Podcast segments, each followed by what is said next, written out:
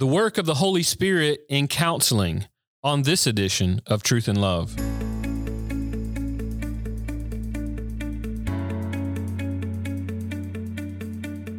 I'm Dale Johnson, and you're listening to Truth and Love, a podcast of the Association of Certified Biblical Counselors, where we seek to provide biblical solutions for the problems that people face. What a fun week this will be as we get to interview Dr. John Street. Dr. Street is a professor of biblical counseling at the Masters University and also the Masters Seminary. He is chairman of our board here at ACBC. He is obviously a member, uh, a fellow that serves uh, with ACBC as well. Has been doing that for many years. He's married to Janie. He has four children and six grandchildren. And I'm going to have to keep him on topic talking about the Holy Spirit. He enjoys to talk about his children and grandchildren. Uh, I love this man. I'm so grateful for him uh, in his leadership in ACBC. He helps to keep me on track in my role. And so, Dr. Street, I'm so glad that we were able to sit down and have this discussion, very important discussion about the work of the Holy Spirit. Thank you, brother. Thank you, Dr. Johnson, or Dale, as I love to call you. That's right. That's right. So, Dr. Street, this is an important discussion. And I think some people will hear this and say, We've heard this before. I think this is a, a, critical discussion that we need to revisit consistently. And part of that has to do with even since the beginning of the biblical counseling movement, we have recognized that, that one of the key issues that we have dismissed in our culture at large, particularly the Christian culture, when we approach the, the issue of counseling, we often dismiss the work and the role of the Holy Spirit. We we uh, allow other things to take His role and place in secular systems, mm-hmm. as opposed to allowing Him to do the work uh, that the Scriptures tell us He will do in changing people, making them new, illuminating, and so on and so forth. And, and we have to recover that. We have to be consistent and solid, even as we move forward uh, as a movement. We have to keep the main things, the main things. And this idea of the work of the Holy Spirit is is among uh, our key tenets. So let's start with this question. I think is important. Why is the Holy Spirit's work in the life of the counselor and the counselee so important to biblical counseling? Wow, this is a great question and something that, as you said, we've often neglected. And in fact, this kind of plays into something that you just recently did in publishing a book about the professionalization of counseling. Um, and that was such an important book. You gave me an opportunity to read an advanced copy of that and um, give an endorsement of it. And it, it was so such an important book because as the counseling movement grows and it becomes more and more influential, and it is growing expeditiously mm-hmm. around the world, mm-hmm. as that is happening, um, there is a tendency among many people to equate us with everything else that's going on in the psychotherapeutic and counseling world, whether it's pagan, secular, or Christian. Um, when in reality, what we're doing is decisively and radically different than what's going on out there in the world.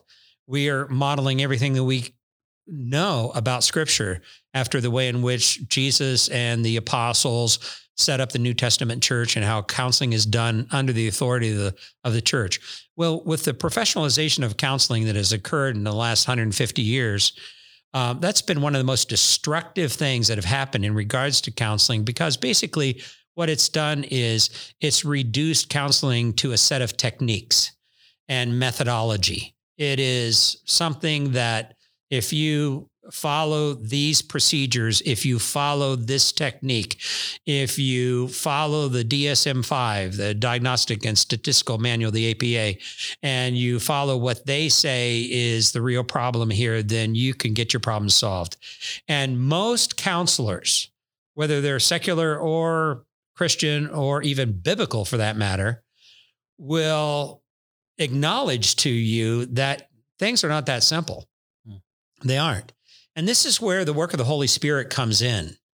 Um, because there have been times, uh, Dale, and uh, probably you've experienced this in your own counseling ministry, but I certainly have had probably an unusual amount of times where, you know, I have done my very, very best to counsel someone hmm.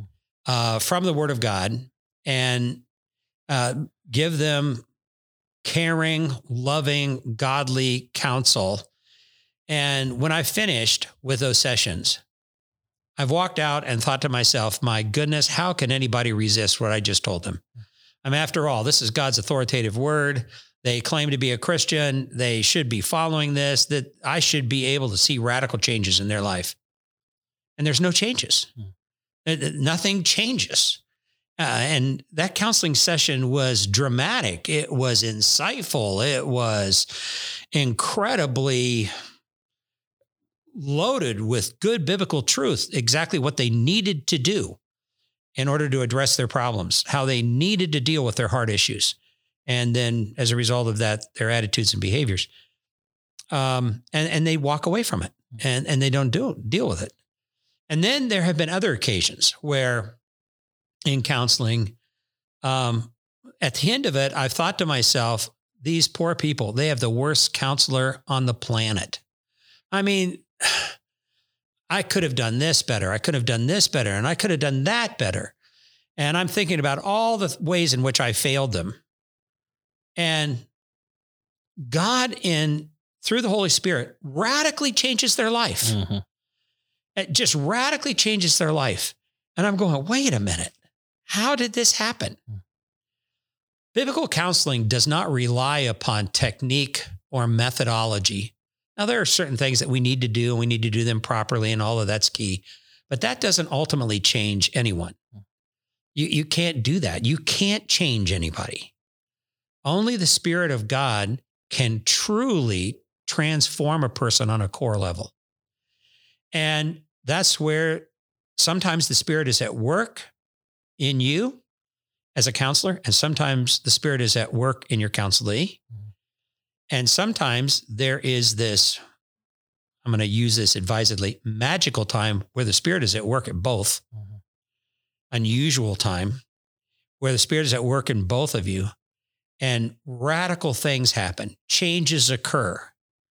I'm reminded in John chapter 3 where Jesus is confronted by Nicodemus Nicodemus knew that he was a rabbi that came from God, and he, uh, you've come from God, he says, for no one can do the signs that you do unless God is with you. And that was kind of obvious. Mm-hmm. But Jesus answered and said to him, Truly, truly, I say to you, unless one is born again, he cannot see the kingdom of God. And then he went on and said to him, Truly, I say to you, unless one is born of the spirit of the water and spirit, he cannot enter into the kingdom of God. Mm-hmm. Now, I think the water and spirit is a um, a reference primarily to physical birth and then spiritual birth, not just physical birth, because Nicodemus, because he was a Jew, th- being physically born, thought he was naturally a part of the kingdom of God. Everybody knows about a mother's water breaking and be- being born, and the spirit. Uh, the, the spirit is key. But then he says, that which is born of the flesh is flesh, and that which is born of the spirit is spirit. And then he refers to that later on in verse eight. He says, the wind blows where it wishes. Uh, the implication is, is that's the spirit of God. The spirit of God works where he wishes in the life of the counselee. So, no amount of technique or methodology or procedural preciseness, or there's not three or four verses that are just going to be the big transforming thing that happens. Our responsibility as counselors is be faithful to the word of God, deliver the goods, and then mm-hmm. we have to leave it up to the Spirit of God and the wind's going to blow where it's going to blow. That's right, man. And that's comforting to me as a counselor to know that uh, I don't have the manipulative words to uh, change the heart of a person. And that is the Lord's business. My call is to be faithful. Now, we talk about the work of the Holy Spirit, and rightfully so. We shouldn't neglect the idea of the work of the Holy Spirit as it relates to the counselee and, and our hope as counselors that God will do his work as the change agent in the hearts of people. But sometimes we forget to think about the work of the Holy Spirit uh, on the person who's in the counseling chair. So, so talk about that for a moment. What is the role of the Holy Spirit in the process of biblical interpretation? That's a great question because this is an area where, and in fact, during our conference this year, I spoke on this in much more detail, but this is an area where I think um, what is commonly referred to as the doctrine of illumination Mhm. is so misused because I think a lot of people believe that a person who is genuinely a Christian, where the Holy Spirit indwells them, their body is the temple of the Holy Spirit, that they sort of have an edge on everybody else when it comes to understanding the, the biblical text. And that is not what the illumination of the Spirit really means. And, and in fact, I know a lot of biblical counselors who use that as an excuse to not have to study the Bible. Hmm. I don't have to study the Bible. I'm, I'm going to rely upon the Holy Spirit. I'll go to the Bible. I'm going to open the Bible, go to a particular passage, and the Holy Spirit's going to tell me what that means. Now, the Bible was written in very understandable way. Now, it doesn't mean that all the Bible is equally understandable. Sometimes it takes a lot of study to understand more complicated passages, but it was written in a very understandable way and with linguistic format. And God has given a man the acuity to be able to read the Bible, understand what's going on. I have secular scholars on my office shelf who are experts in Hebrew, Aramaic, and Greek. And they can go into detail and explain to me exactly what the text is saying. And they're often better at understanding what the actual text is saying than many Christians. Mhm. Many Christians bring a lot of biases or maybe false things that they've heard about the text to that particular text. And here, these secular scholars, they don't believe it, mm. but they're just telling you what, what the text is saying. All right. Now, how is that possible? If the doctrine of illumination means that somehow a person has an, addi- an additional IQ mm-hmm. into the meaning of the text, that, that's not what the doctrine of illumination means. When Jesus said farewell to his disciples, and he knew he was going to leave them on Thursday night of Passion Week, when he's giving them last minute instructions before he goes to the cross, dies, and then is resurrected and ascended back to heaven. Before that happens, he says uh, to them uh, that he was going to send the spirit of truth to them. And he said, He will guide you into all truth. Now, when you, that's usually a text that is used to speak about everybody who is a Christian, the Spirit will guide you in all truth. But when you study that contextually, that's not what he's saying. What he's saying is, he's saying to the disciples that there's more post death and resurrection revelation to come. That's what he's saying. I'm going to send this truth. In other words, the canon wasn't closed. That, that's his argument. The canon wasn't closed. There was still more to come after he returned to heaven. And so he's going to send them the Spirit to guide them in all truth. All truth. That was not something that was given to every Christian. It was given to the disciples so that they knew what was going on. And then the other classic text that's used to talk about that is 1 Corinthians chapter 2. And in 1 Corinthians chapter 2, in the overall argument of that chapter, the Apostle Paul is actually arguing for his apostleship and the fact that the Corinthians should follow his admonition because he is an apostle, even though he considers himself to be the least of the apostles. And in the first five verses of 1 Corinthians 2, he talks about I, speaking of himself, and you, that is, you, Corinthian believers, I, you, I, you, I, you, all the way down through verse five. And then all of a sudden, in verse six, he switches to third person plural, we. Yet we do speak among those who are mature, a wisdom, however, not of this age, nor of the rulers of this age. We speak God's wisdom, he says in verse 7. Verse 10, he says, For to us God revealed through the Spirit. Uh, for the Spirit searches all things, even the depths. And then later on, he says, Now we have received not the Spirit of this world, but the Spirit from God, that we may know the things freely given to us by God. Mhm. Now, that's used as a proof text for the doctrine of illumination that God gives us a special insight into the scriptures. But in context here, the we is not we Christians, it's we apostles. How do we know that? Because he continues his argument all the way down into chapter 4 and verse 9 when he says, For I think that God has exhibited us apostles, last of all, as men condemned to death because we have become a spectacle to the world, both to angels and to man. We are fools for Christ's sake, but you are prudent in Christ. We are weak, but you are strong. You are distinguished, but we are without honor. What go, what's going on is the doctrine of illumination is used as an excuse not to do good hermeneutics and good Bible study. Mm-hmm. That's the problem. And when we put ours as Christians, put ourselves in the position of Paul and the apostles, this is called stolen valor. It, it's stolen valor of the authority of an apostle having received divine truth. Now, can you argue the fact that the Spirit of God works in a person's life and enlivens their beliefs so that they can, when they read the Bible, they are hearing God's voice, so to speak? The answer is yes. Um, is that the doctrine of illumination? Yes, that's what I think it is, because secular people can read the Bible and totally deny it. But the believer, through the Spirit's illumination, reads it with faith.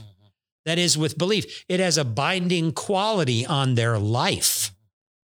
So I, I use this usually at the beginning of my hermeneutics class to say, listen, if you're the type of person who's a lazy expositor of the Bible, you're a lazy interpreter of the scripture. You're going to make a lousy biblical counselor. In fact, you're not a biblical counselor. You're working on your own hunches. Mm.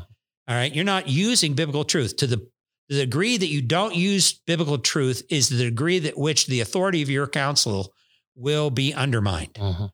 You've got to know what God is really saying and study it within context. Every one of my students know I use that little adage a text without a context is a pretext for a proof text. Mm-hmm. All right. You've got to understand the text within context. Man, that's so important. And, and I think uh, we need to be consistently grounded in this area. We as counselors have a lot of work to do uh, as it relates to the scripture because uh, we know the Bible teaches us that it's the truth that sets people free. It's the truth of God that by his divine power that destroys strongholds in the lives of people.